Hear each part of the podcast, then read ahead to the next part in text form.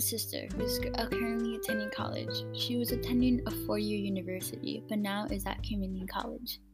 She picked a college that was six hours away, but that did not matter to her as she got a full scholarship. And all she had to do was work on campus to pay off her living at dorm expenses. She realized to herself that it was a lot of work to do on her part, and she found herself constantly working and never finding the time to be an actual student at college. She was struggling with balancing her schoolwork and working towards her scholarship. As COVID came around, she couldn't be on campus anymore due to social distancing laws.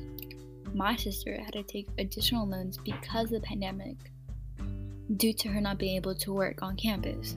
This has caused an additional strain on her after graduation plans. In 2020, the student loan debt is $1.56 trillion. This means that the average loan debt per student is $32,731. Student loan debt has become the highest debt in the debt category. It's surpassing mortgage debt, credit card loans, and auto loans. I don't know about you, but this amazes me how it's way more expensive to get an education than it is to buy a house or a car. Student loan debt should be forgiven, for, forgiven in its entirety for students who are, who are unable to pay their debt and should be based on the person's current salary. These people should have the option to pay their debt through other means like community service or jury duty.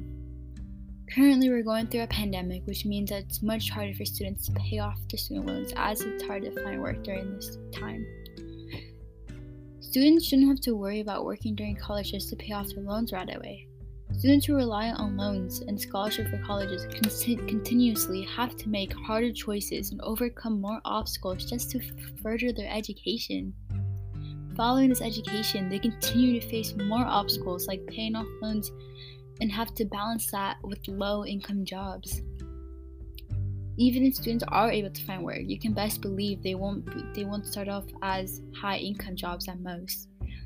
This is asking those students who are already facing a lot of obstacles. You're just adding more things for them to do while they're focusing on the ultimate goal, which is to pay off their student loans before the interest rate goes up. Instead, I suggest student loan debt to be excused for students who are continuously working and balancing everything. Those who are struggling with a lot of their plate, especially if they have a low salary income, they should be able to do community community service or duty. They should be a, they should be able to do something that benefits the community as a whole. In conclusion, I strongly believe that students going through these obstacles while attending college and even after college should be reconsidered if their loan debt gets too much for them to handle. Thank you.